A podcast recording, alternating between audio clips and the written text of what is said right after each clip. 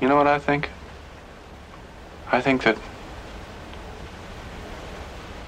we're all in our private traps, clamped in them, and none of us can ever get out.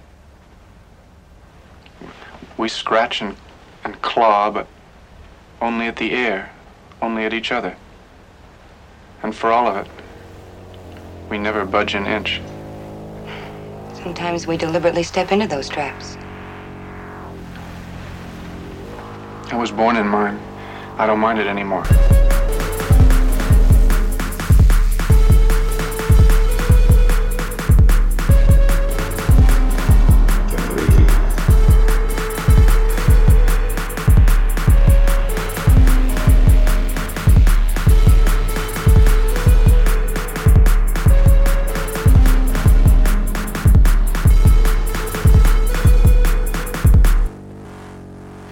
Everybody. Welcome to Generation Lost, the show about movies with me, Bryn, and also Jeremy. What's going on, everybody? it's Generation Lost, the show about movies. That's with me. Jeremy, and that Bryn. Yay! we've, we've both done it. What if we just do that back and forth for the whole episode? We just Uh, That's keep correct. doing It's the been intro. ger- it's been Generation Lost. it's Uh, Generation Lost, folks. I can't stress this enough. This is Generation Lost, the show about movies. As we're often saying, it's Generation Lost, the show about movies. That's right. And uh, we are here in the midst of Hitchcock month. Uh, we Yes, are we're rolling along with the bald man. we are two up two two movies in. I would say actually we're three movies in uh, accidentally. How are we Um, three? Oh, right. Oh, I didn't watch it. yeah, due to a uh, scheduling snafu that's nobody's fault, uh, we are adding an extra week to Hitchcock Yeah. month. April is actually now a uh, 38 day month yeah, you or you know, 37, You whatever. wanted it to last a little longer. It's you know, it's a beautiful weather. The weather we- has been gorgeous. We're all constantly saying how much we want more April showers. Mm-hmm. There's to- all the time. We're clamoring for it. The people they beg. They say, why can't we have slight warm mist all year? They say, They why? cry out for liberation. They say I should just move to Seattle. they they give secret toasts to the April showers.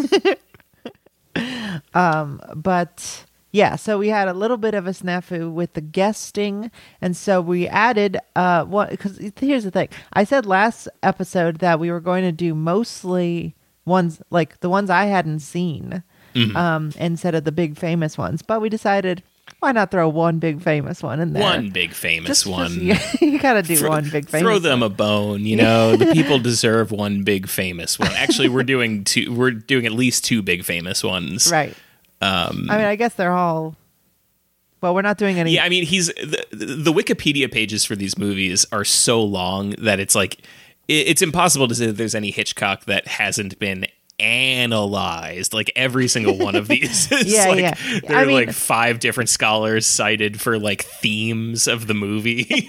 but it, it's a it's a you know it's a downward trend the further back you get like Mm-hmm. once you get into silent stuff it's like only real nerds and like hitchcock heads are going down that rabbit hole and being like let's Absolutely. watch all of this stuff and we're not I mean, a, a, a comparison that uh, I'm sure nobody will be happy that I make. It's a lot like Woody Allen.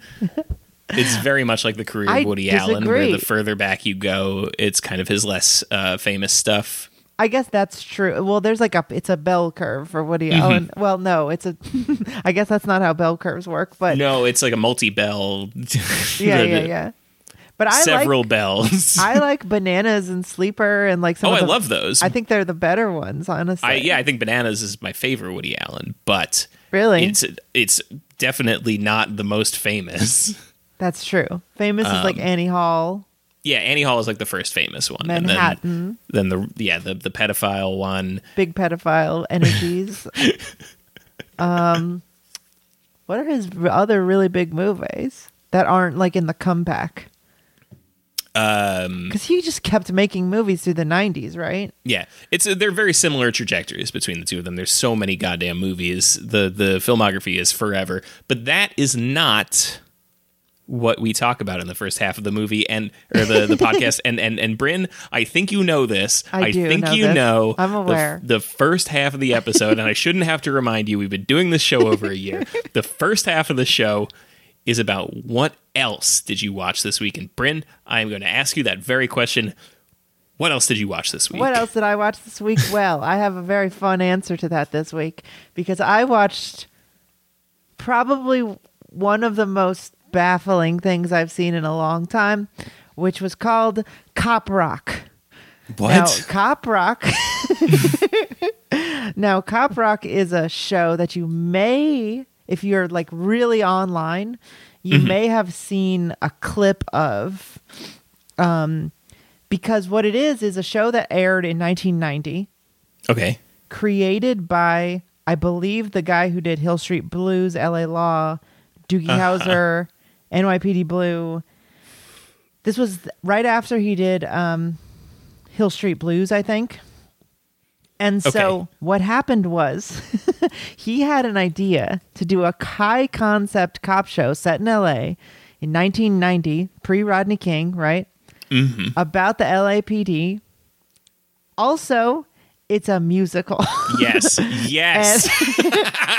and I was wondering because I was I, I looked up like Google image uh, to see if I recognize anything from it, and it's like the first thing you see is like all the songs from Cop Rock. right. So there's been one going around about like he's guilty, where like the jury's like singing like a gospel song. okay. Um, and I, that's sort of the reason I think people got tipped off. But my friend f- bought the entire DVD collection. There's only 11 episodes. Mm-hmm. Because, of course, it got immediately canceled. right. um, but, okay, so here's the thing. I went into this, which with what you know, what do you think the tone of this show is? I'm gonna say probably lighthearted. I'm gonna say probably it's like uh, more like Brooklyn Nine Nine than it is like NYPD Blue. Right. That is exactly what I thought.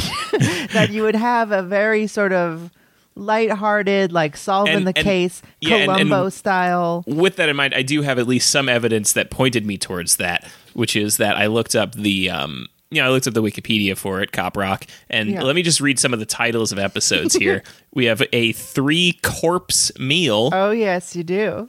uh, oil of Olay.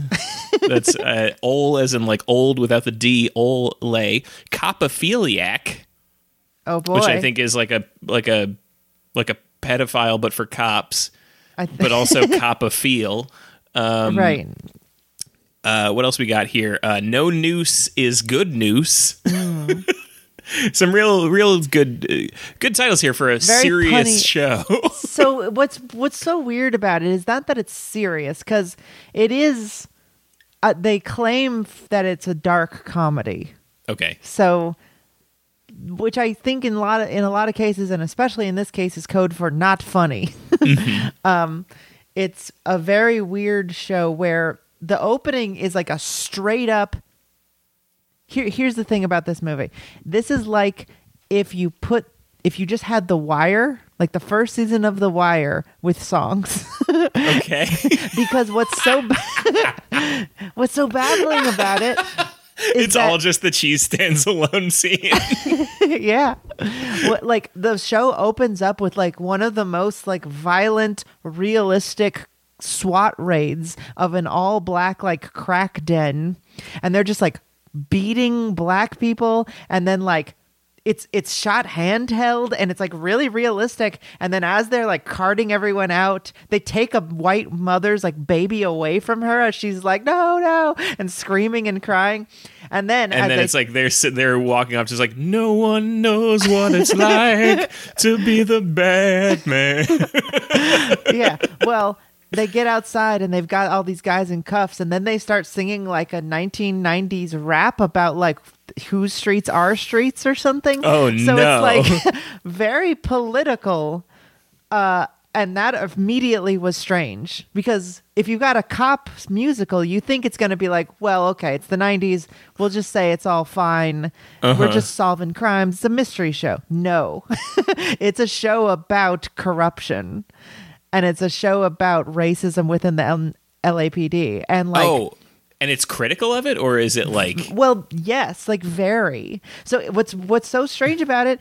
Not only is that it is a musical, but it's also one of the first shows I've ever seen, like chronologically, that just keeps going. It's not episodic in like it's not serialized. It's not murder of mm. the week. It's like this one guy in the first episode, a black guy kills a cop, and then that guy's death is just like the whole arc of the whole first four episodes. like it just like you would miss you would not know what the fuck was going on if you didn't watch them in order. And I uh-huh. thought that that was like an HBO thing. Like before that it was like Dallas and Twin Peaks. right? Yeah, and yeah, yeah. it. Oh, and Twin Peaks is after. So right, it's and, like and I mean, generally, like soap operas would have done that, and like, sure, yeah. I mean, you know, sitcoms would have like a through line for a season, but not like like you don't have to watch the last episode to get what's happening this episode. Right. But there will be like things that are you know continuing to happen or whatever. But there's a previously on every episode. like because you have to know.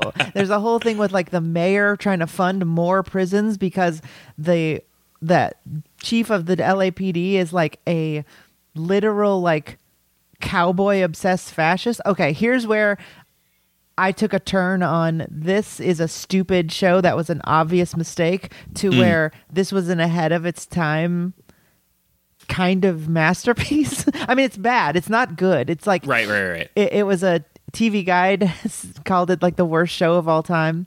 Um, but in the I think third episode, there the the deputy or the chief of police of Los of the LAPD has a dream, like a fever dream, where he's like riding a horse through like a black neighborhood in LA, like being the sheriff and singing Right, about right, how he like needs to keep these like savages in line, and it's like insane.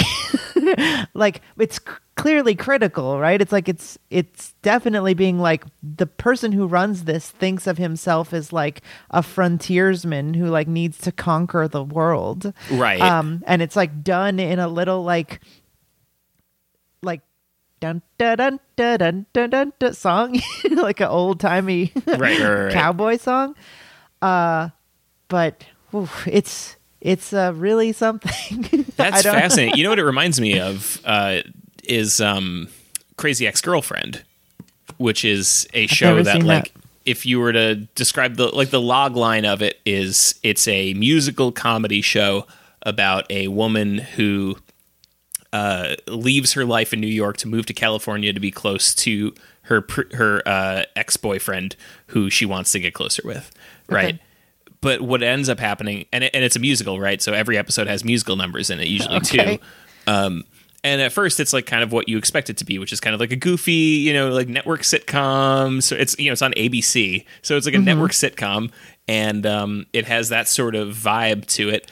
But then what ends up transpiring over the course of the series is like you get deeper and deeper into her character and her like psychosis and like her her issues and whatever that led her to like abandon her life in New York and move to California. And so mm-hmm. then like by the end of the series you have like multiple times she's been institutionalized. She's like been through several different doctors who have tried to help her. She's tried to kill herself multiple times. And this is all in a musical comedy. that never stops having goofy numbers. like even during the suicide attempts, like the those episodes have like a silly number, almost as if to like you know cut it with something to be like uh, we can give you something else. Right. Hang on. it's it's definitely the for the progenitor to that. Like it's it's it's something. Okay, but here's the, the the biggest problem I think where it's actually bad is first of all, all of the songs are written by Randy Newman. Mm, uh, what? yeah. like the Toy Story guy. this just keeps getting better. yeah. And so the thing about it is like it seems like the people writing the songs and choosing which story beats get the songs were not mm. talking to the actual writers of the show. Mm-hmm. Um so every song feels like it's the exact wrong moment. Like it's not exa- like because there's like a couple it's an ensemble show right like there's Yeah, a yeah. couple like uh, two cops that are cheating on their spouses with each other and then there's a ton of other stuff going on. One of their spouse is like is a big fat guy who like keeps trying to go on a diet, that gets a song where he's just like trying to lose weight. Yeah. Um, and then like the two cops get a song, but it's just about them like investigating another person's house and being like, I want to be rich or something. And it's like, wait, do they want to be rich? uh, uh, so all of the song, very rarely do you get a song that's like, oh, this is revealing of a person's character. It's moving the beats along. It's moving the story along. It, it's sometimes it's just like everything stops so there can be a musical number. I would say that's mostly how it goes. Oh and my then the, God. and then the song is usually just like nonsense and doesn't mean anything. I have to watch all of this. This is I- I- so fascinating. Well, that's the thing. Okay, so we watched one episode and I was like, wow, this sucks. This is Uh-huh. one of the worst things I've ever seen. And then after four episodes, I was like, I'm watching all of it. Like, I Yeah. have to see everything because it just keeps getting stranger Mm-hmm. and the choices they make. Like, okay, by the fourth episode, those two, uh, a, I think a different couple, no, no, that same cop couple are going undercover to buy a baby uh, because there's a underground black market baby selling ring. Of course, yeah. And the song there is that the the guy who's the representative of the baby dealer, he sings a song called "I'm the Baby Merchant," yeah. A big problem in LA in the early 90s. selling babies. Uh, which is a hilarious. It kind of reminds me of Mr. Cellophane from Chicago. He's like, "I'm the baby merchant." Right, It's- right, right. It's like very vaudevillian. anyway, it's so bizarre. It's it, it it needs to be watched. I think by more people, just so I can like I- people can yeah, I- share in this this. I have to watch it. I have no choice, unfortunately, but to watch so this. crazy.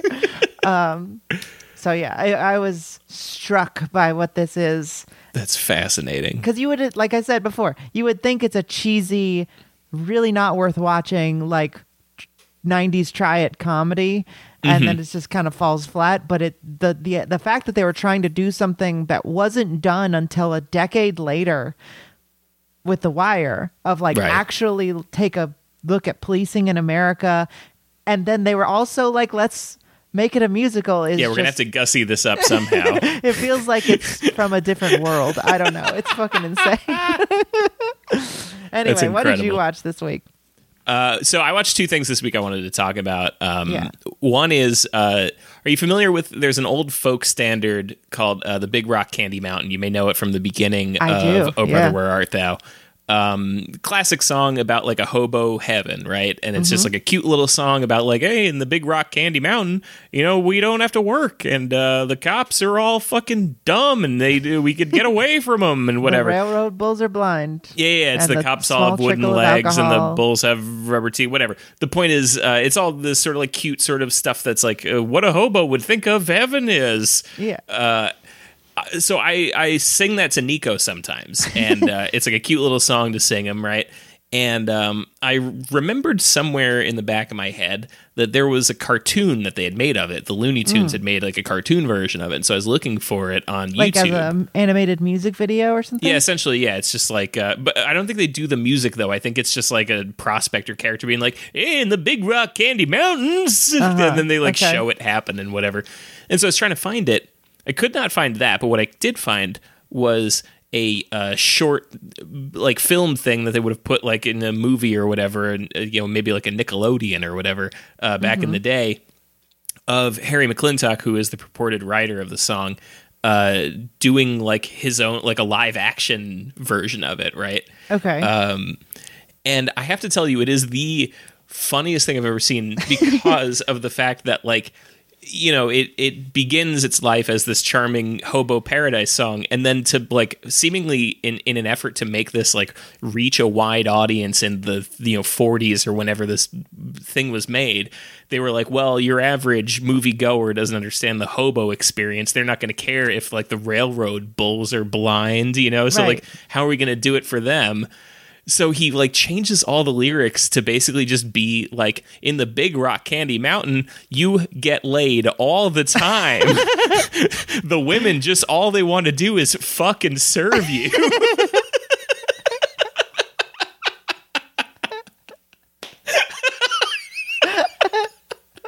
There's What? nothing else to it. It's just about coming. It's literally just like in the Big Rock Candy Mountain, the women serve you. in the Big Rock Candy Mountain. You always get your dick sucked. it's What's great is like what's great is they still present it the way that like aesthetically it would be. So it's like hobos around a fire, like cutting a bean in half to eat it between them. Oh. Like, one of them like puts a bindle down and he's like, fellas, let me tell you about the magic Big Rock Candy Mountain where your dick is always sucked. The condoms grow on trees. but we ignore them because you don't need them. You can dig up dildos. Pussies grow out of the rocks. Yeah, the can- Big Rock Candy Mountain, you can fuck a dog and it's not weird. they love it. they love it and so does society. It's just about a horny shit. That's so crazy. It's really bizarre. I highly recommend looking it up if you know the original song. Yeah, send it to me. Um, so the other thing I wanted to talk about, which I just learned that you also watched this week, is Yeah. uh, the HBO miniseries Q Into the Storm, Right. Well, which we I had hung talked to you about when we hung out the other day. And I'm glad that you watched it because I really didn't want to be just like alone talking about it. I'm really happy that we could just talk about it. Uh, what did you did you like it? I really loved it. So I thought it was um really fun as like a documentary and Mm-hmm. um in the sort of like way I like uh you know I liked making a murderer and any other Yes. like Netflix who done it documentary. Those things Mm-hmm. are great. Um and I thought just in terms of him as a documentarian and filmmaker like was better like hot like head and shoulders like felt like it took itself at once seriously, but had enough sort of I don't know, not tongue in cheekness, but it it it knew that it was insane what he was talking about, Right. and. I, I felt like it was a lot of fun in that way, where it wasn't like this is so dark and so politically serious that like the world has been taken over by these evil people. You know, like Right. it could have been tonally much more annoying, and mm-hmm. I was glad it it was sort of just like this is all just idiots, you know, s- scrounging for power, and I'm Yes. just talking to them, trying to get what's actually going on out of mm-hmm. them. So that was kind of how I had presented it to you a little bit was like it's it it almost feels more akin to Tiger King than it does to oh, like Oh, the sure. Comey note or whatever the fuck that movie is called with all you know like it, it it I appreciate so much that it's not like this is grim and serious and these people are loose in this world and uh, you know like Yeah, yeah. I, I was thinking about this how I was hoping that we were going to do the birds this week because then Menaker would be on and I wanted to talk to Menaker about this Mm-hmm. because it was 2 years ago I guess at his birthday that we found a um like a wheat pasted sign outside the venue. He was is that that bowling alley in Greenpoint, right? Uh, gutter. Yeah, yeah, gutter. Mm-hmm. Um, and across the street from it, there was a wheat pasted sign that was a picture of JFK Jr. And if you got really Wait, the close real one to or it, this fake one? the the real one. It was a real picture of J or a you know an illustration of JFK junior Mm-hmm. and you get up close to it, and like right on his ear, as if it was an earring, is a Q, right? Right. And uh, I remember we were outside uh, smoking cigarettes or something, and Christman had seen it from across the way, and we all went over there and we were looking at it. And we got really up close. We saw the Q, and it was like this, like really, like we were having so much fun. And I remember it so fondly as like as like this era where it was like really fun to know about Q, and like it was like a cute Yeah. little thing that we were like, wow, these wacky idiots are like really into this stupid thing. And just thinking back to that, we talked about it with Kaplowitz that time that it's like back in the day with like incels. It was really fun to know about incels. And now it's like you've been beaten over the head with it so much. And like the mainstream media has like turned it into this like scary, awful thing that's going Right. to take down humanity. And like now it's not fun to know about anymore. And I kind of like what I really liked about uh, Into the Storm is it kind of like brought that feeling back to me. Like I felt like joy to be like learning QAnon stuff again. And I was like, this is really fun. It's fun to like look back on it and to to present it as it was back then, which is like just a silly, stupid thing that you can look at and be like, wow, look at these idiots who like this. This is hilarious. you know what I mean? Sure. I, I what I I thought it definitely melds those like that together with um a sense that this actually does go all the way to the top Right. and that's also stupid and funny mm-hmm. like exactly. we have to understand that this is what power actually is mm-hmm. is just lying to people yes. Uh, and it like seeing people who are just like good at lying or just like psychopaths who are just like in all other ways completely untrustworthy freaks mm-hmm. just create an image for themselves online where like your mom will you know just like follow them on twitter and be like oh they're telling the truth yeah, that's They're- Code they're- Monkey. they're He is talking- important. they're talking truth to power Yeah. like is so, it's depressing at once but it's also so funny it's really funny and it's i appreciate that the documentary never makes it not funny like the only time it ever gets not funny is like right at the end when it's like and then the capitol thing happens. And i actually think that they really presented that very well. It was probably the best edit i've seen of that before where they do it with um the you know the uh into the whatever the fuck that jefferson airplane song is the you Oh, know White the Rabbit song. white rabbit song. Um where they like play that over it and you just watch it kind of come together and it's like really enjoyable because it's not through the lens of like this is dangerous for democracy but rather it's like this is how out of hand this stupid thing got. You know what i mean? Like it's yeah, not because that's the truth. The truth of it is is that it was you know it's clearly this weird anime guy with the with the you know the hammer standing at the top of the mountain swinging a hammer at fake bears A and like mochi this, hammer. yeah a mochi hammer. And and who like sits cross-legged in like a you know in a, a a meditation position in front of his Evangelion blow up doll. yeah but it's also like okay so this is my biggest problem with the show is that like they they showed some pretty good evidence that at one time almost certainly roger stone and bannon and general flynn were involved mm-hmm. like they're and then it sort of like falls by the wayside where they're Right. like well probably only ron is doing this because the, he does have like so t- big spoilers i guess but like the the the kind of end of the movie is like him basically getting ron to admit yeah. that he has posted his Q In multiple times again hilarious way Yeah. like the funniest possible ending to this is him just being like oh but i'm not q like after saying all of this shit and just being like oh but I, i'm not q yeah this is what i've always been doing anonymously except now i get Yeah, to do it now i get to do it publicly because i don't have to pretend to be this person anymore and blah blah blah anyway not not like in a q way though yeah, I didn't do the Q thing though. And it's like, yeah, obviously he posted his Q. And that's Yeah. but I think what what I didn't like about it was there's really no evidence that he's not in communication with Bannon or Roger Stone or General Yeah. Flynn anymore. It just like he like he showed him evidence that Bannon was like tweeting at one point.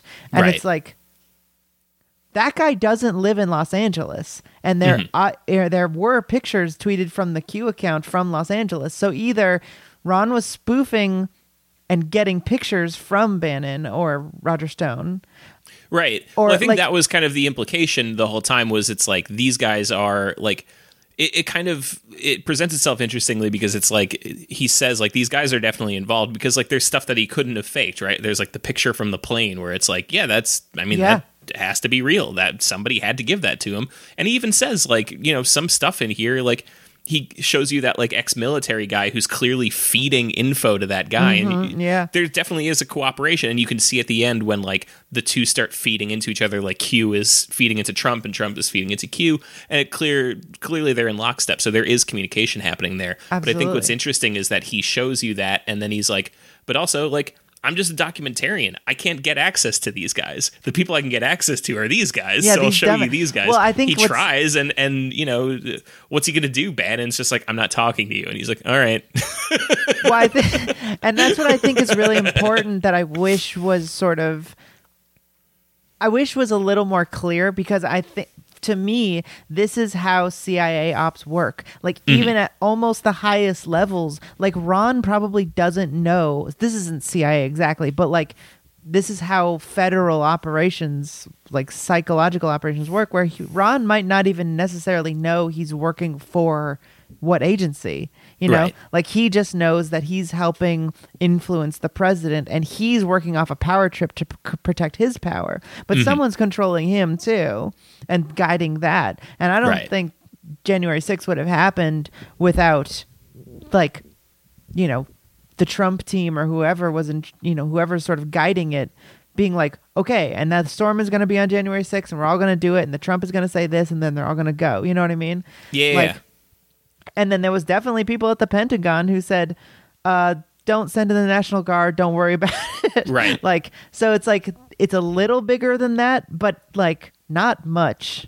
And i think tying that all together would have been nice but i think you get it all from the information if you're Yeah. paying attention. And it's worth noting just uh, you know on a just kind of smaller level here like people who are considering watching this one of the most interesting things about it is how much access he has to ron and jim watkins Yeah. and how Fred. many different times throughout like the past couple of years something big is happening and he shows you it through the lens of like oh and i'm here with the guys who are more or less like you know on the pulse this, of yeah. this you know like whether or not they're controlling it it's like the fact that he's with ron watkins the day after the christchurch shooting is wild. That Yeah. really blew my fucking mind that he's there. And you're like i can't even remember that that was within the Q time. That's nuts. Yeah. And then like when ron's like afraid he's gonna get arrested by the cops and stuff he's like Mm-hmm. there. It's pretty crazy. Uh the access he had was insane Yeah, and Um, it's also another fun thing about it, and and then we can move on. Uh, but something I really enjoy about it is how often he's willing to like take the air out of something and be like, it's not that serious, you know, like Mm-hmm. when he's um when he's helping Fred escape the Philippines and like. You know the the stakes are life and death, but I think he's he's very uh, refreshingly willing to be like, but like we were pretty comfortably getting out of the country, Right. You know what I mean? Like it wasn't like we're not like the cops aren't chasing us to the plane exactly. yeah it's it's an interest his that's what i was saying trying to say before is that his like his uh, His sensibility as a sensibilities as a very filmmaker cool. because he's like you know in that footage where they're trying to escape the philippines like they're both really scared Mm-hmm. yeah, but like in a in the real way where even in a in a very scary situation you're sort of making light of it and he Yeah. doesn't try and take that out of the reality so no, there's the great scene. We're both probably thinking of the same scene where they're in the van going between the terminals, and he's like, "Hey, this is pretty wild, huh?" And he's like, "Yeah, I'm gonna probably put some like really intense uh, uh, uh, reality show music behind it." And he's like, Yeah. "Yeah, that'll work." yeah they're like dun dun dun dun dun dun dun, dun. yeah, and they turn like the music off for him to say that, and then they turn it back on. and it's that yeah It's like, dun, Yeah. dun, dun, dun. Uh, yeah and it's like yeah i think it's a really well it's just a really well, well made piece of film um and i think probably the best and most true thing we're gonna get from the government you know like Yeah, it's the best explanation we're gonna get of what q was hopefully was or, but Mm-hmm. and the is. best quality piece we're going to get about it too because i mean like as much as i like qanon anonymous this blows it out of the water and they've been doing that show for years right i mean they would they i haven't actually i just listened to, it. them talking to the guy and like even they are like you really just like i can't even believe we even did the show could have just waited for the movie. Yeah. yeah, but they're in it too, so whatever. They get to Yeah. they get to have that fun too. All right, so yeah, watch it. It's good. Um, watch it it's very worth it even if you just i even if you already know this the uh the end. Um, but anyway, let's talk about what we watched this week. yes alfred hitchcock's 1960 absolute classic probably the most famous movie he did right gotta be I would say at this point, it's got to be far and away his most beloved film. Yeah, okay. Uh, Psycho, 1960s Psycho. Mm-hmm. Um, you, I'm sure you've, I mean, you've seen this probably a million times, right? This- uh, you know, less than you might have think. I, I definitely had seen it before, Mm-hmm. maybe twice. I think this might have been the third time I'd ever watched it. Okay. um, But it it's definitely one of those things where this was the first time I watched it being like unsurprised because Mm-hmm. I think I watched the think the last time I watched it I was like surprised again by how modern it feels Yeah. and how um you know just like the opening and how quickly it moves and just like uh This time I was like remembering every single beat. Um. So yeah, I'd, I've seen it enough. How about you? I had never seen it before. what? Isn't that crazy? I'd never seen it. Yeah. This is the first time you watch it? Mm-hmm. What the fuck? yeah isn't that wild? never seen it before. oh man. Um, Okay. That's Yeah. crazy. and that's what's so funny about it too is like you know i tweeted this joke the other day that was like watching psycho like don't stop there lady it's the motel from psycho Yeah. that's what it felt like for me because i literally was like i know everything in this movie and i've never seen it before All right. Well, I'm so excited. Okay. Well, let's quickly do a recap uh, of of uh, the movie. So the movie begins. It's uh, a post Hays Code movie, so it's very racy. Um, our main character, Miriam, Miriam, Uh, sure uh, she is uh, fucking this guy uh, out of wedlock, big scandalist. Um, but but they're not cheating on anybody they no, just they're just aren't they're just, married They're just like meeting up in their apartments and having you know casual sex, and uh, he's like, "I really like you," and she was like, "Well, maybe someday," and and she's like casual, doesn't give a shit. She works at some like real estate company or whatever, and uh, she's like a secretary. So she goes to her work after you know hanging out with her boyfriend, and um, this big asshole like Texas, Arizona kind of guy is like, I'm Yeah, buying a house with cash. Here's forty big thousand big dollars. stack of cash. Here And- to pay for a house for my daughter. She's getting married. Yeah. anyway i'll be in the office out of sight of the money. Sipping the whiskey. And uh yeah so she basically gets the bright and he's the her boss is like i don't want that kind of cash even yeah, over the weekend don't have that cash. Go fucking put it in the bank and go home. Like just just get it over with And she she does the reasonable thing for 1960, I think. Yes Like you're in a time period where like there's no such thing as a surveillance camera. There's no such thing as any sort of surveillance there's no surveillance at all. gps tracking There's no GPS. You know, DB Cooper fucking just walked away. You know what I mean? Like he jumped out of an airplane and nobody ever found him. yeah. Uh, so he goes. So she goes and she uh, drives away and never comes back. Is her plan Yeah. basically? She steals forty thousand dollars and then leaves. And on her way there, a couple things happen. She almost gets caught by a cop. She changes cars and very poorly drives away, but still gets away because it's again 1960 and there's no surveillance. Yeah. And so she gets caught in the rain and goes to a hotel called the Bates Motel. Yeah. She meets Anthony Perkins, whose name is Norman Bates. Um, and he's like, uh, you know, a little bit of a weird Yeah, guy. you may know him from the Talking Heads song. yes, that that famous uh, fa fa fa fa fa far better song. um, and uh, he- she's like, he base. She finds out that his mother lives in the house on the hill across the way from the motel, and he's like, I have to take care of my mom, even though it's hard. I don't like to be here. I'm very lonely. Um, weird tension going on. Uh, he she berates him for being attracted to her, and she overhears that, Yeah. and the the mother is like, "Fuck her, she's a slut." Yeah, and get rid of her. Get her out of here. yeah, yeah. And so she's like, okay, you know, this is really weird. I'm just going to take a shower and go to bed. He's like, all right, have a good night. And she takes a shower. Of course, famous shower scene. She, Yeah, she yeah, gets, it's another uh, one of those scenes where you're like, "Don't go in there. That's the shower." yeah, the mother uh, stabs her to death. Then uh, he, Norman Bates, long, very patient, really cl- long scene. cleanup Yeah. scene where he's scrubbing down the shower, making sure everything's put away, puts her body in the car, puts the car into the swamp. It Yeah. takes a long time. And Pretty then obvious. He's done this before. This is not his first time doing it. and then uh yeah, very calmly doing all that, cleaning up after his mother. And then uh let's see. Um oh, a private investigator is um Looking for her because she ran off with the money. Right. And then he's looking for her all over the town. He finds her sister and her boyfriend, and Yeah. they're both looking for her. Um, the boyfriend doesn't seem to realize she's been missing because they live in separate cities. The s- the sister is like she stole forty thousand dollars, and we're all trying to find her. He's like, oh shit! So they sort of all three team up. The um, public in- the private investigator goes finds traces her back to the Bates Motel, um, and then gets killed. Yeah. Um, and then the sister and the guy, you know, he had phoned her and be like, I think I found a lead here. She was here last. And they're like, so they go up and follow her, but they can't find what happened to him.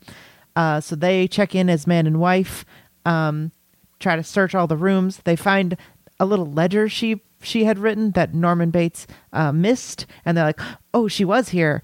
Um, something seems like cause she got hurt or something." And Yeah, so they like going to go question the mom, and so the the woman goes inside while the man distracts Norman. Yep. And uh, a whole bunch of like tense scenes. She goes down in the basement where she finds, surprise, it's a fucking corpse. The Yep. mom isn't real, and then she turns around and who's there but Norman Bates in a dress, and then Oh, no. um, the the the guy, the boyfriend character, uh, disarms him. They arrest him, and then the the end of the movie is really weird. It's just like a psychiatrist just like explaining Yeah. all of it.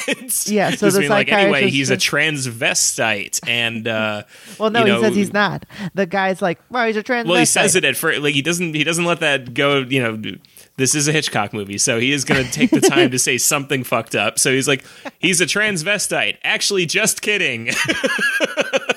yeah, he's like, no, he just thinks he's his mother sometimes, and so he's dressing like his mother, like his mother would. He's a split personality guy. He killed all of the people because of his mother's jealous rage or whatever. Yeah. and uh, then we get a nice shot of Norman staring at the camera and his mother's voice playing over in his head. We to to show you that the psychiatrist knows what he's talking about and is explaining the truth to you. And Yeah. then the very last shot is the cops pulling the car out of um out of the muck. So Yeah, yeah, he's going to get doubly convicted and all the evidence will happen and yeah, it's all over. So Mm-hmm. that's the end of the movie. Psycho. Um yeah, so what did you think?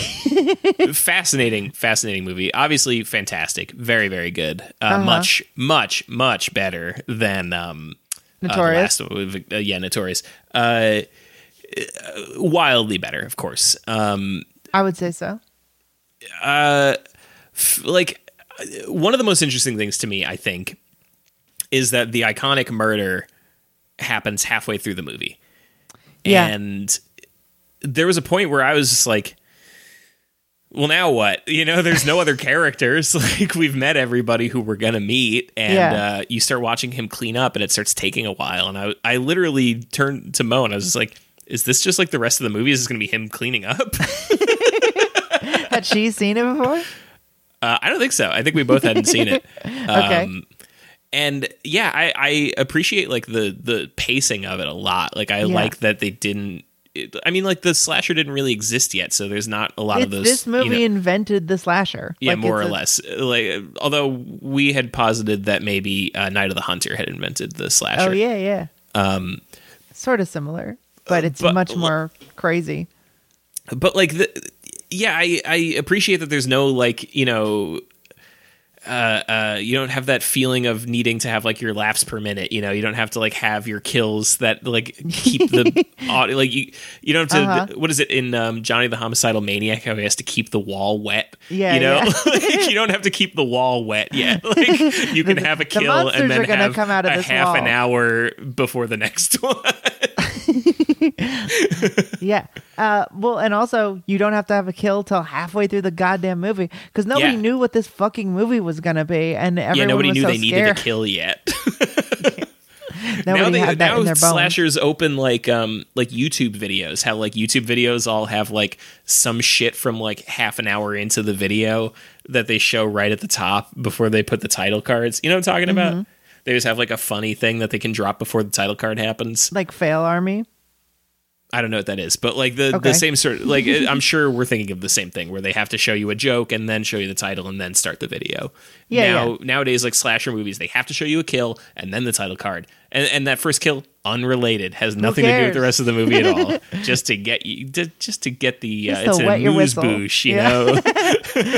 the amusing boosh. yeah. Um, yeah, this is okay. So, yeah, this was one of those movies that when I first saw it, I was like, oh, movies from the 60s can be sick. You know, like there's a certain level of like mod, like this movie aged really well be- in a certain way because it feels like, uh, first of all, the titles are already so ahead of their yeah. time. Holy shit, the lettering in this movie is wild. Yeah, Yes. the title cards are so so so cool, and, And like that music is wild. And I oh yeah, and the music feels so it feels like a Jonny Greenwood kind of thing, you know, like it's really Yeah. Uh, I think it's Saul Bass um, who did the titles, um, who is very famous for doing uh, amazing titles and only directed like one movie. Yeah, he did it. Um, he does like movie posters and stuff. Look him up; he's great. Um, his movie is really insane too. But um, yeah, everything just feels so iconic already, you know? I mean, um, they probably at the time it did too, but I was reading about it and it it seems like this movie was seen as like basically what happens when the Hays Code goes away. Because if you don't know, listener, the Hays Code was basically a compromise that the um that the studios made with the law with the government because they didn't want to be like literally censored. And they're Right. like well we'll censor ourselves um and we'll write our own guidelines and then submit them for approval or whatever.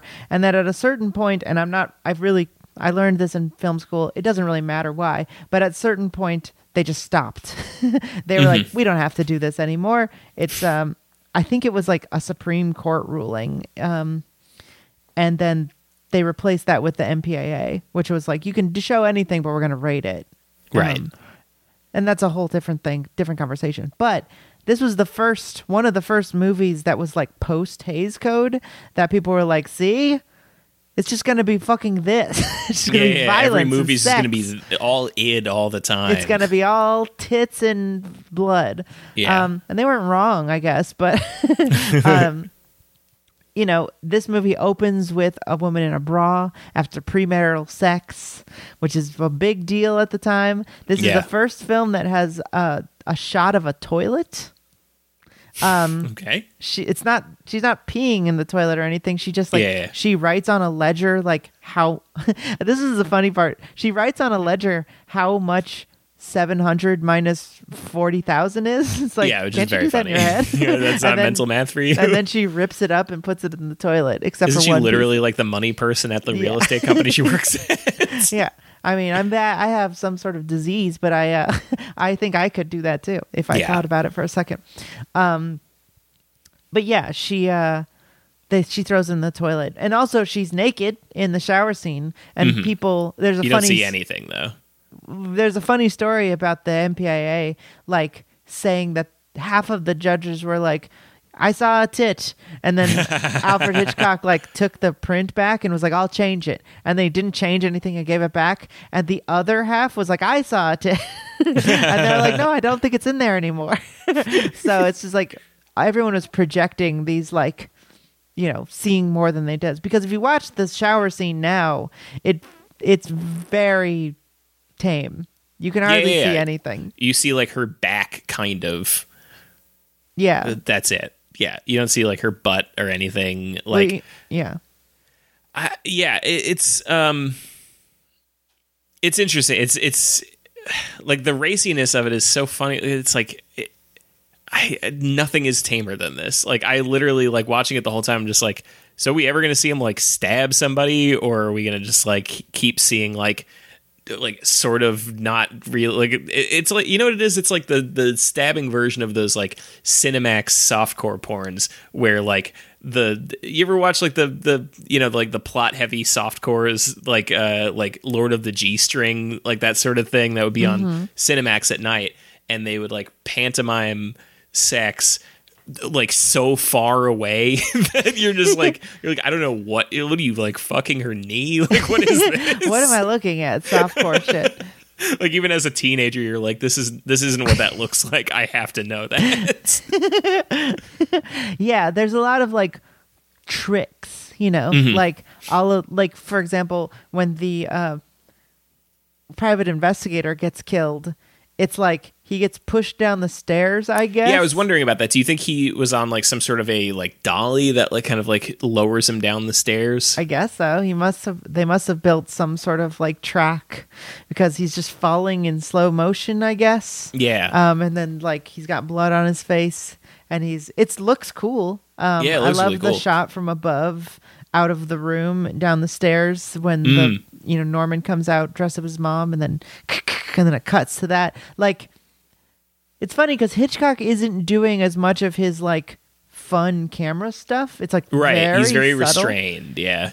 It, it it is uh, technically interesting if you're like paying attention, but there's no like big pieces of like, you know, lights going no, the big out and pieces are like they're very. It's like it's cute. The big pieces, you know, it's like Yeah. uh, um, like the the shower scene has like a shot that's just like staring down the barrel of the fucking shower, and you see all the water come out, and you're just like, what did he ruin the camera? Like, how did you do that? how did he do it? Yeah, but you wouldn't think about it unless you're like thinking about how you make a movie. Right. Like when you, it's just like a shower, It's stuff you've never seen before if you're in 1960.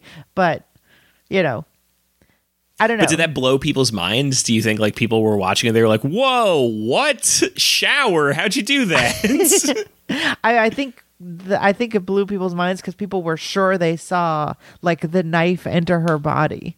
You know what I mm. mean? Like the way it's edited is like they were sure they saw like bloody fucking murder when really Right. it's like if you watch it now it's just quick shots of like a knife going like down Right. near a body but it like clearly isn't the yeah, it's sort of wrestling. violence It's like it's stomping near the body to make it sound like you're like punching them or whatever. yeah, exactly. Um, and it feels honestly this time watching it, it, like that scene in particular felt so tame that it was almost like not scary. It also happens really fast, a lot faster than I thought. Like the tension doesn't build up as much as I thought it did.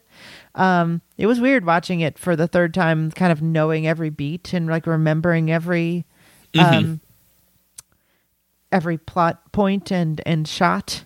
Um, but there's still really cool stuff. Like right after she gets stabbed, uh, like there's a sh- slow zoom into the drain, and then like right as it becomes like um almost the entire screen is a black hole. It oh yeah, cuts it's a little her, transition to her to her eye. eye, and then like that zooms back out. That's cool. I thought there's a lot of fun stuff in it. Uh, yeah. Something I'm interested in is uh plot wise, like they just completely forget about the money like halfway through. They're just like, and anyway, whatever. like you're not really interested in that anymore. well, yeah, they mention at the end. There's like, and the money is like, and it's in the swamp, you know. like- yeah. but we don't. I don't know. Do we see Norman actually putting it in the car with her, like the newspaper? Yeah. Uh huh. Okay. Well, he grabs the newspaper. It's like the last thing he notices. Um, he sees the newspaper and he throws it in the car. Um, I was thinking like it ends like um, you know it's it's doing all the you know the like and anyway he's a transsexual. Just kidding. No, he's not. He just has a split personality, and that just about wraps the whole thing up. and then somebody's like, but wait a minute. What happened to all that money? And then it plays like the Ocean's Eleven music. It's like, and you see the whole movie over again and like secretly like somebody like cuts a hole and like steals the safe through the back or something yeah. No, that's not what happens. Uh, but no um, but it's just waterlogged at the bottom of a swamp The one thing we should talk about though is fucking Anthony Perkins' performance, which feels like it is out of a different era. Like Mm. Yes, I yes, feel like yes. he is so Anthony Perkins was in other stuff. You know, he was a um uh, he was this wasn't his first movie or anything, but for whatever reason, I've seen him in other stuff and he doesn't act like this. Mm-hmm. Um he's sort of a more you know, of his time kind of actor. But in this movie, it seems like he got transported to the future and is like acting so naturalistic, and everyone else is acting like it's the 60s, you know, and just sort of Right. reciting their lines. which is something we said about um about notorious also is that the the the what's her name Ingrid Bergman Yeah. same sort of thing it's just like she's from a different time and everybody else is where they're supposed to be yeah. um, but there's just stuff in this movie like he says yeah and like um a lot Uh-huh. in a way that no one else does. I was like, well, what do you you, you ever get tired of that smell of dampness? It's a kind of kind of a creepy smell. Anyway, I, I don't know. Come on, yeah you know, like- come on let's go let's go over here whatever and it really makes you feel sort of disarmed by him. I think where he's like clearly a weird nerd, but he feels so relatable and kind Yeah. early on that I think if you're watching this, you'd be like, it, it- I I think that decision is so you don't think he's killing people. Like you Right. think he's a weird baby's like mama's boy who like feels the need to clean up after his mother. Yeah, I mean, unfortunately, I knew like from the get go like what the twist of the movie is, and whatever. It's impossible to live in in a society and not, you know, like Have heard to not have heard all of this stuff and seen it referenced everywhere and whatever. Um, but still, like when I saw it was a woman, I was like, oh, maybe it's somebody else. You know what I mean? Like I, I Oh, yeah? knew it's Norman Bates as the killer, and when I saw the woman, I was like, oh, maybe it's the mom. You know, like yeah. I knew he was the killer, and then I was thrown off the scent. Um, yeah, uh, when I first watched it when I was like in high school, I had no fucking idea. Uh, it was Mm-hmm. so surprising. It was one of the first movies after like The Sixth Sense, you know, that had like a twist ending. I was like, oh Right. wow, holy shit, she's dead the whole time. So gross. And Dude, I I'm fascinated by this. By the way, they made sequels. Oh, don't worry about that. they made sequels. Those movies are insane. oh wow! What happens? Have you seen the other ones? yeah, yeah. I've seen. Um, I think I've only. I might have seen two, but I've definitely seen three. Three is the one that he directed. Yes. Anthony Perkins directed. it gets very strange because they become stupid slashers. uh huh. You know, 80s slashers. right, right, right, Um, and his performance just gets, you know, more and more over the top. right. uh They're very funny. Oh wow. I wow! can't remember exactly what happens, but he's there's there's four of them, or I guess there's three sequels. There's up to Psycho four, where um, Yeah. I think that one's like made for TV. I haven't seen that one, I'm fascinated by this. but two is um two is I think maybe really sad because it's uh it like takes itself a little seriously. mm-hmm. um, and it doesn't really work very well, obviously, because it's in color and it he's like older and he's like a dad. I think uh, it's really stupid. It's supposed to be like 22 years later, Mm-hmm. and he's like, "I'm better now. I've started a family." And then his like mom starts talking to him again, so it just like Oh, works great! Like a, works like a regular slasher. Of course. Uh, but yeah, it's it's no Hitchcock movie. That's for sure. Because the thing is, like, you wouldn't make Norman the main character of this movie. He's the mm-hmm. sort of like menacing. Like once you know he's like cleaning up after his mom, there's this sort of like anytime he's on screen, you don't know what he's gonna do, and he starts Right. like being this weird caged animal where. At any moment, he could be doing his mother's bidding or something, or his Right, yeah. weird mom can pop out from around a corner. but yeah, it's like it's not like there's any stone unturned with him by the end of the movie that like that makes you think like, oh well, Let's you know, explore what would this. happen if Yeah. like this happened to him? You know, what if he tried to go straight? yeah, what if like a different kind of person had come in? You know, it's there's not really enough to think about. Right. But, you know, if you can cash in, you Right. got to cash in. of course, Uh, and I think he just really liked playing that character. Mm-hmm. Because it's a really interesting character. So I think and good for him. like, he did "Sure." a great job. He he should you know whatever art is for the people. Like do with it what you want. Like for sure. It's a. I mean, I don't know. I feel like this movie. I my one of my earliest memories of this movie is my mo- my grandmother saying that sh- I should never watch it. mm, Like she saw it in the theater and was so scared. She told me a story of like when my mother was born. She Right. like was so scared that she would like be too afraid to get up out of her bed in the middle of the night to pick up the baby. So she's like throw a bottle into the crib. oh god, that reminds me of. um I heard Henry Rollins tell a story once about seeing The Exorcist for the first time, and like it was treating it a similar way, where it's like a scary movie where he'd like go and tell his friends like you you must never see this movie, do not ever see it, it's too scary. Henry like, Rollins about Psycho? About uh, uh The Exorcist. Oh yeah, yeah. and so they're like leaving the theater and like people are like helping each other to their cars and being like just make sure you get home safe call me when you get there you know like everyone just make sure you're okay and the experience difference between seeing that and then going to see it again at a black theater and like hearing people just like roast the movie the whole time and this kind of feels like the same sort of thing where like I could totally imagine seeing this in a black theater and being like, this is so stupid. oh man, yeah. Uh, but I mean, it it it caused. I think like I think it caused the. I mean, it's responsible for the rest of horror. I think Of for course, the yeah. next fucking sixty years, right? Mhm. And uh, I don't know. I think it's. I think it still really holds up. I think I think it does, yes. super fun.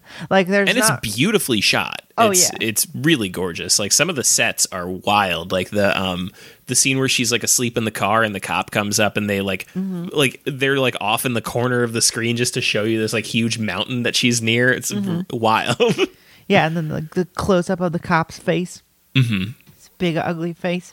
Um, yeah, and then there's all these fun like little inventions of like she's driving, and then you hear like the voiceover of maybe what she's imagining is happening. yeah, yeah. Like her boss being like, "Tell her to come dumb in, bitch. Where'd Yeah. she go? She left with the fucking money. tell her to come into work. Tell her, call her up right now. She Yeah. she better be sick or whatever." And then like. Her like little wry smile like forming as she's like thinking yeah, she's about how she fucked oh, them you'll over. never, you'll never find me. Yeah, and then I'm like, not sick at all. In And, like- fact, I feel great. and at the time, I think that was like a little confusing for people. Like, is that what they really said, or is that how would she know? You know, um, but there's a ton of little inventions that I think gets across the tone and the, and the the tension of the story without bashing over the head over it with it. Um, yeah, and it's it's honestly pretty scary in places still. If if you watch this at night, you know, alone, like you could probably freak yourself out a little. You know, just not knowing when the beats of like Yeah, I was gonna say like the the stabbing and stuff isn't scary, but what's what is is like the tension, like the way that it builds Yeah. the tension is very good. like when when the PI when the PI um is trying to find the mom's room and then just like all of a sudden right there and about to be killed.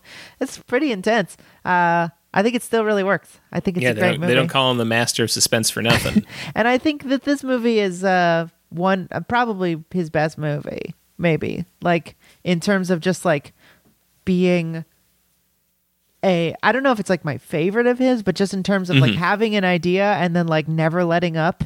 And like Right, yeah, yeah, there's no real like faltering or like long drawn out boring parts or talking. It's sort of all in service of the story and the tension and figuring Right. out what's going on uh, and trying to solve this mystery um, until the literally almost the last shot. I guess I would say in retrospect, as like a a viewer from the future, it is like totally unnecessary to have the psychiatrist at the end. yeah, ridiculous. It really just feels like like he lost like he doesn't have faith in the audience to be like, "Oh, I get it." You know, like you could have the you could have the psychiatrist just have him say like one thing, you know, just Mm-hmm. like, "Oh, look, he snapped after his mother died," and you fill in the rest. you know, you don't need him to say all that. right. But I mean, it's very possible that in 1960 people would have been pissed and like would have told everybody like it doesn't make any sense or something like you never know but like now it feels like you're being handheld like absolutely but you could have just cut straight to like you could have just straight cut straight to Norman staring into the camera with his like mom's voice in his head, you know, like they think I'm an old lady or whatever, you know, like I right. wouldn't Yes, yes, for yes, yes. That Like- would have been the way to do it. yeah that you just need that you've got you got it but you know i would say that's like the biggest like the only thing in this movie that really feels dated is just holding your hand through like the concept at the very end but other Right. than that it feels like you could make this exact movie today like fucking um you know the guy who did You're Next or the guy who did a kid detective could make this exact movie and it would be like fresh and great i think.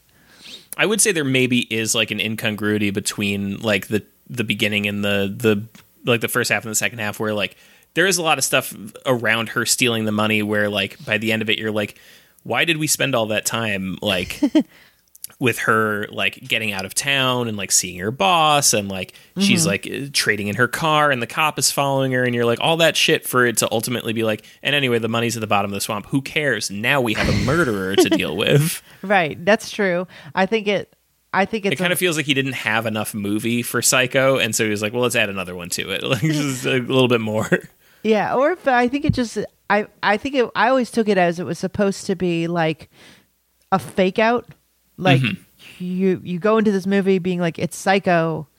What could it be? And then it's like okay, this lady is a psycho for stealing, you know, money and sleeping with people out of wedlock or something and, like and you're- this maybe this man's ex-wife is a psycho for divorce raping him yeah. Uh, or maybe this guy is a psycho, but then all of a sudden it's the mom who's the psycho. You know, like I feel Right, like it's right, just right. trying to fake you out the whole time. Which, yes, you're right. Like, is now basically a cheap trick. You know, yeah who was the psycho in the end who was the psycho like, really? It's like bicycle thieves. who was the bicycle psycho this time? Aren't we all psychos, really? Doesn't capitalism make us all a psycho in the end? Yep. That's the message of Psycho. yeah. Uh, but yeah, I think we both recommend it. It's Yeah, still, for sure. Still a great movie, It's one of the all-time great movies. Um, love it. Okay, uh, so next week we will continue Hitchcock Week by watching. Well, Maybe let's- we don't let's know. Not let's, let's say. not let's, not show our in- cards too soon. Let's keep you in suspense, actually, yeah, for Hitchcock. like the master would do. yeah. Uh, otherwise, thank you so much for listening to Generation Loss. This has been me, Flynn. Uh, you can follow me at Kinomatography. You can follow Jeremy at Jeremy Thunder on Twitter. Uh, you can uh, follow the show at Gen Lost Pod. You can listen to my other show, BP Lettuce, Jeremy's other show.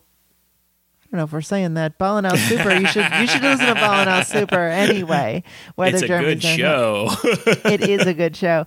Uh, but yeah, all the things you can All go to patreon.com slash generation loss for another episode weekly where we talk about the movie news and all kinds of other stuff. oh yeah, this week we'll be talking about um, a, a horror comedy movie about a journalist who kills mean internet commenters. Yeah, but the the blue check killer is what the Yeah. movie's about, I guess. So yeah, let us uh, ramble on about that stuff and we will see you in the Discord. lost my shape trying